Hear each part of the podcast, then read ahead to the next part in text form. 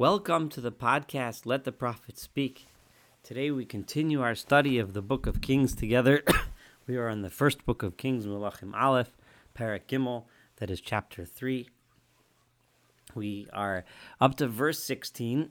we just read of how Solomon asked God for wisdom.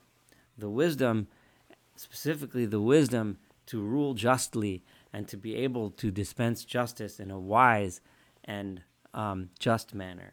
So, we are about to read one of the most famous stories, uh, which um, about Solomon's life and an illustration of his wisdom. Specifically, coming regarding an issue of him dispensing justice. And we read this following story starting from verse 16 in chapter 3. Az tavona nashim zonos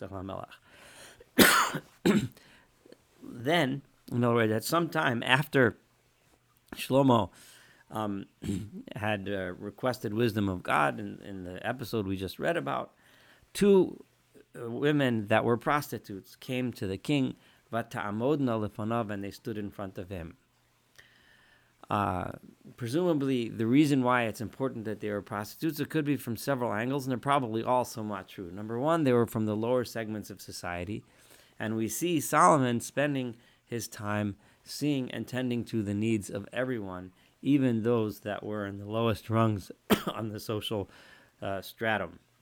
Another understanding also is because the particular episode that's about to take place, it would be less it would it would be very difficult to conceive if the women were more upper class and had a lot of attendance at the birth and so on.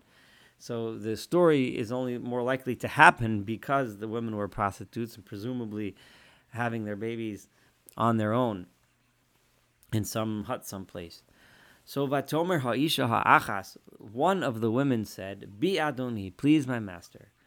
And this open door policy where people could just come into the king is something that we saw. We saw it earlier with David when uh, when Yoav told uh, the woman from Tekoa to just walk into the king to seek an audience. We saw the way Avshalom stood outside and, and, and criticized his father for not having an open door policy. so we see that this was something that was common in those days. So one of the women come in and say, Please, my master, ha'isha azos. I and this woman here, the way she refers to this other woman, this woman here, rather than by her name or some sort of a more honorable title, just shows how these two people had contempt for each other. We lived in one house. And I gave birth together with her in the house. So, and it was three days after I gave birth to a baby. And she also gave birth. We were together, it's just the two of us, helping each other, and that was it. Ein zori babayis. There was no one else with us in the house. Only the two of us were in this house. So there were no other witnesses to what happened. Vayamos ben hazos. And this woman's uh, son died in the middle of the night, asher shachva because she was lying next to her child and she uh, probably, uh, presumably, rolled over or suffocated the child uh, tragically, and lost her baby. In the middle of the night, she got up, and she took my son, who was lying at my side, and I, your servant, was asleep at the time. And she held him in her in her uh, bosom. And she switched it out and put her dead son next to me.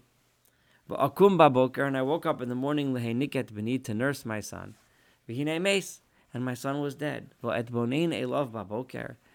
then in the morning when it was light, and I started, I, I, I was thinking and I was looking him over. This was not the son that I gave birth to. This is quite a serious accusation. And then the other woman said, Lo, Loki, b'ni hachai u'b'nei. It is my son that lived, and it is your son that died. Vizos omeres Loki, and the other one says, No, b'nei chames hachai. It is your son that died. It is my son that is alive. And they thus continued speaking about each other before the king. So we have this fight going on, each one claiming that the their son was the live one and the other one was was the one who had lost their child. By Vayomer HaMelech. And the king said, Zos Omeres. This one says, Zebni Achayo B'nei Chames. That, um, that this is my son who is alive, and it is your son that died. Zos Omeres Loki B'nei Chames Uv'nei Achai. So here you have an extremely difficult situation. How is and there's no witnesses, and there's no way to prove, and it's long before DNA testing. So there's no way to prove which one is the true mother of this live child who is before us. Vayomer HaMelech and the king said, here, so here what you have is the king was listening. He was listening to the story and he was baffled. So he says, Kechuli charev, get me a sword. And they brought a sword to the king. Vayomer HaMelech and the king said, Gizru et. Cut this living child into two pieces. Give half of it to one and half of it to the other. And the woman whose child was the live one said to the king, because her her um compassion was was was overwhelmed. She was overwhelmed by by her compassion over her son, about to see her son die. Vatomer, and she said, Bi Adoni, please, my master, Tanula et achai, give her the live child, V'hameit altimitu, but do not kill him. V'zot omeret, Gamli gamlach lo gizoru. But the other one said, no, that it's neither, the child will be neither mine nor yours. Go ahead, gizoru, cut this child in into. So he had one woman begging, no, go ahead, give it, give the child to her. And the verse identifies the, her as the mother. It says, like the writer of the verse knows that she is the true mother. So, um, Vayan Hamelach, the king said, Vayomer, and he said, Tanula Tayolarachai, Vahamet lo timitu, he imo. Give the live child to her. She do not kill him. She is the mother, the one who is pleading for the life of the child, not to kill him. Now, um, one of the um, the uh, what the the simple way of understanding this is that that Solomon elicited this response in order to determine who the true mother was, right? And when he found the the woman who begged for mercy on the child was clearly the mother who would rather at least see her son live as as the child of uh, you know of someone else and the hope that maybe you know down the road maybe she can change things or whatever rather than see him god forbid you know get killed. Another way of understanding this is is that what solomon wanted to discover was not so much that he cared who the genetic mother of this child was but who does he want to give the baby to? You know who would you want to give the baby to?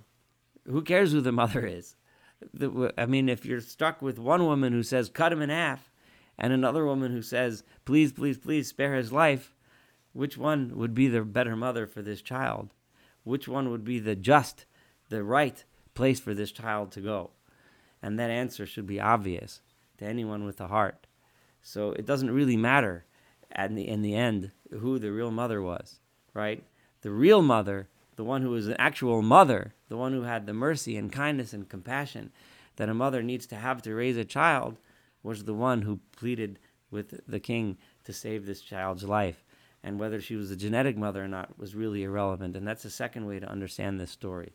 But regardless, we see how how how by by listening to the women's pleas, by listening to them, Solomon was able to come to the best possible judgment. And all of the people of Israel heard the judgment that the king had judged. And they were in awe of the king. Sometimes yira is translated as fear, but a much better translation in most contexts is awe. Because they saw the wisdom of God was within him, to do justice.